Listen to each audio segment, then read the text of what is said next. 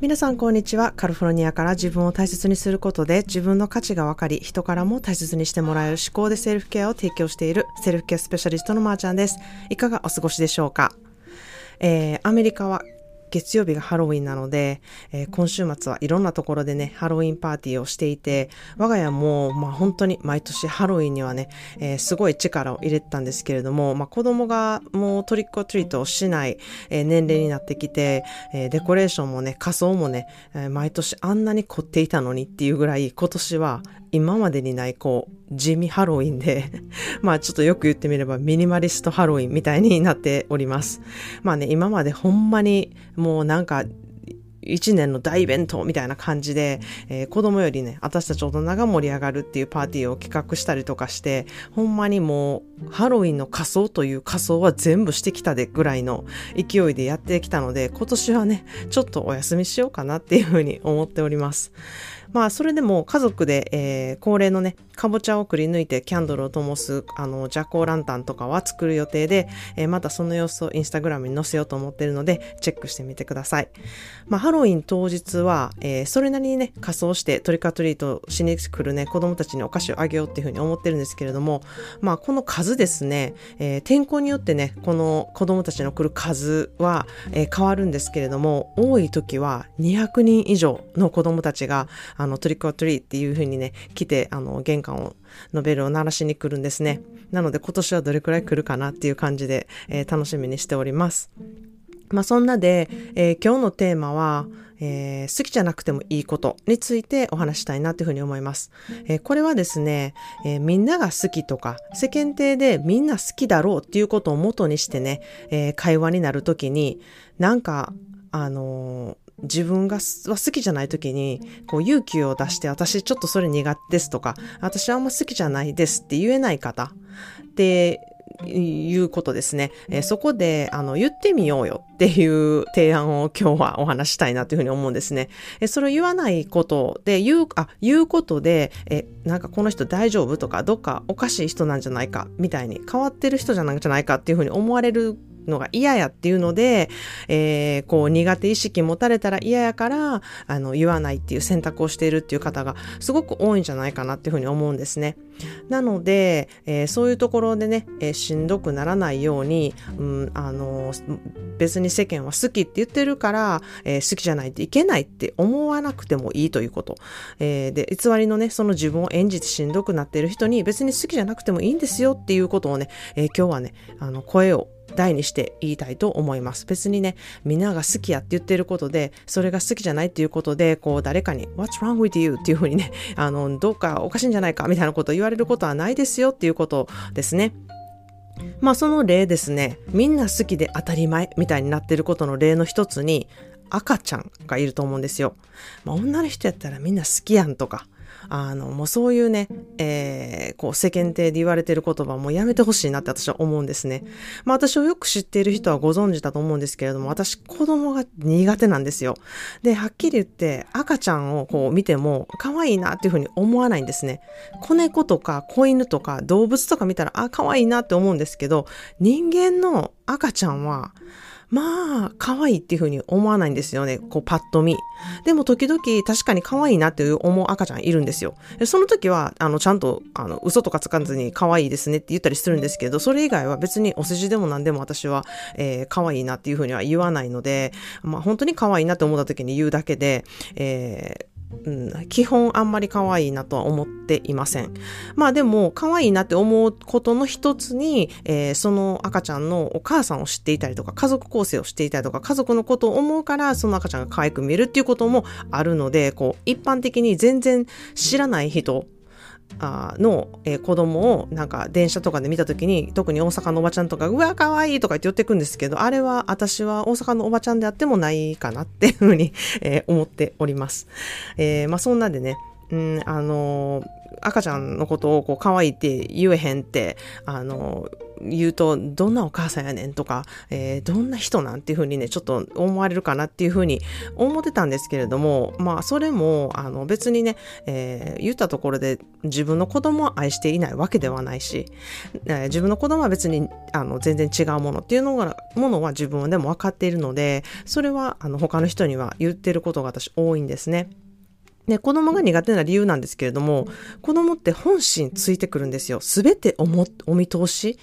に、あの、うん、お見通しやなって思うから、私はすごい緊張してしまうんですね。で、なんかあと子供にちょっと子供っぽく話せない自分もいるんですよ。なんか大人に話すみたいに話してしまうから、えー、なんかこう、どうやって話したらいいんやろみたいな 自分に子供おるくせに、あの、子供との付き合い方がわからない大人みたいなが、あの、私なんですね。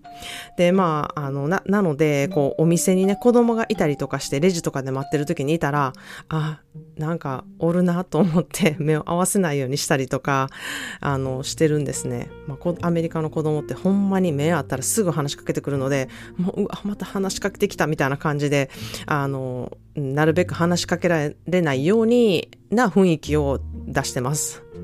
で、まあね、自分の子供はね、全然、あの、そういうふうに、全然しないし、えー、まあ自分の子供なので興味があるし、どんな人間やろうなっていうふうに思うので、えー、そういう苦手意識っていうのはないんですけれども、こう、人の子になったら途端に苦手意識が、えー、出るっていう、こう、ややこしい大人ですね、私は。まあそんなで、えー、私は子供が欲しいっていう願望が昔からない人だったんですね。で、付き合う人も、まあ、子供が欲しくない人って分かってたら、まあ、この人と子供なしで過ごしていけるかっていうのをこう決めて付き合っていくみたいな感じで付き合ってました。で、子供が欲しいって言っている人とは、まあ、この人とは子供は持ちたいだろうか、一緒に持って生活していけるかどうかっていうことをこう考えながら、えー、付き合っていたので、だから私にとって子供っていうものはパートナーによって決まる選択肢だっていうふうに私の中では考えたんですね。本当にこれは私の考え方で、もしパートナーがいなくても、子供が欲しいと思えば子供を作る選択をしてもいいっていうふうに私は思っているんですね。なんか好きで当たり前なことなんてないなっていうふうに思ってるんですね。チョコレートが嫌いな人もいれば、アイスクリームが苦手な人もいます。まあ、頭ではねあ、そういう人おるやろうなって分かってても、いざね、そういう人が目に、目の前に現れると、え？なんでなん？みんな好きやのに？みたいな感じでジャッジする人ってやはりいると思うんですね。で、なんか、え、普通やんとか、え絶対普通好きやんとか、そういうこう潜在意識をね、あの、なくしてほしいなっていうふうにすごい思うんですね。というのは私は常になんか普通って何なんみたいな、ちょっとあの、毒舌気味になりますけれども、そういうふうな感じで思ってしまうんですよね。まあ、自分が苦手なものとかあまり好きじゃないことっていうことを言ってね、すごい大切やなって思うんですよね。それは、えー、まあその人らしさを表すことでもあるし、えー、その人が自分自身でこれでいいんだって自分に言い聞かせてることでもあると思うんですね。で、まあ、それをやっていくと、普通好きやんとか、あのー、そういう概念がね、どんどん薄れていくから、うん、すごくいいと思うんですよね。そう思うと、こう、あんこっていうものはね、すごくいいポジション取ってるなっていうふうに思います。えー、あの、和菓子にね、あるあんこですね。あんこって、こう、苦手な人がいるっていう認識結構あるじゃないですか。あの、こしあんがいい人がいたいたりとか、粒あんが苦手だだっていう人がね、あの、いるっていう意識がた多分すごく浸透してるから、えー、まあ、あんこって苦手な人いるよね、みたいな、あの、潜在意識があるとは思うんですね。まあ、そんな風に皆さんがこうあ、これ苦手やねんっていうことを言っていけば、なんかこういうの苦手な人いるよねっていう考え方になった方が、こう、えー、優しいうん、社会になるんじゃないかなっていうふうに私は思ってます。まあ、ちなみに私が苦手なもんなんですけれども、まあ、あの、以前のポッドキャストを聞かれた方はすごくわかってるのかもしれないんですけれども、えまず一つはダチョウです、えー、小さい頃に追いかけられたことがあって、あの長いバッサバサのまつげがめちゃくちゃ苦手です。あとはパイナップルも苦手です。これはもうね、えー、存在自体がちょっと許せないくらい、あの、うん、苦手ですね。えー、あとは、デパートの化粧品売り場の匂いも苦手です。えー、他に皆が大好きなところで苦手なことって、うん、コストコも苦手ですね。あとは遊園地とかディズニーランドとか USJ とか、ああいうアミューズメントパーク系全般もめちゃくちゃ苦手です。で、食べ物では、まあ、あの、ちょっと高級品って言われているうなぎとか、えー、ウニとかも全然好きじゃないです。まあなんかこういうこと言うとね、なんか美味しいところの食べてへんからいでまーちゃんって言われるんですけれども、まあどんなに美味しいっていうところのね、ものをね、あのトライして食べてみても、毎回味もあかんし、テクスチャーもちょっと苦手なんですね。で、まあこういうのもね、好きじゃなくていいんですよ。あのー皆さんが好きやから自分も好きじゃないといけないっていうそういうプレッシャーは全く感じないでいいなっていうふうに私は思ってるので、えー、皆さんのね、好きじゃないことっていうのをね、ちょっと知ってみたいなっていうふうに思います。えー、もし何かあれば概要欄に新しくこう Q&A のセクションができたので、そこでちょっと回答していただけると嬉しいなって思ってます。それでは今日の一言 English です。Have a courage to be disliked. If you dislike someone, dislike them alone. Do not recruit others to join. 嫌われてもいいという勇気を持つこと。しかし、もしあなたが誰かのことが好きでない場合は、その気持ちを自分だけに留めておいてください。他の人まで巻き込まないことっていう言葉ですね。Have a courage to be disliked. If you dislike someone, dislike them alone. Do not recruit others to join. 嫌われてもいいという勇気を持つこと。しかし、もしあなたが誰かのことが好きでない場合は、その気持ちを自分だけに留めておいて、他の人まで巻き込まないことっていう言葉ですね。これは好きでも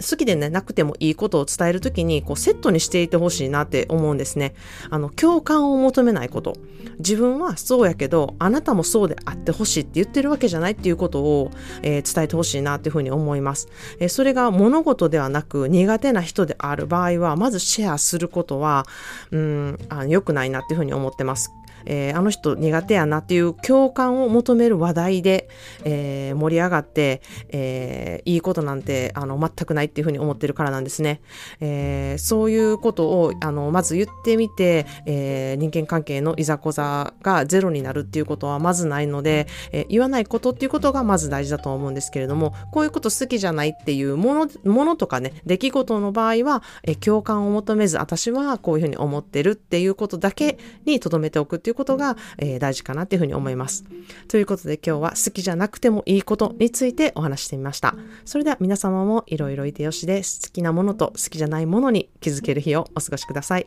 Well, that is it for today. Thank you for tuning into another episode of 思考で Self-Care. I hope you have a wonderful weekend. Cheers to you and I.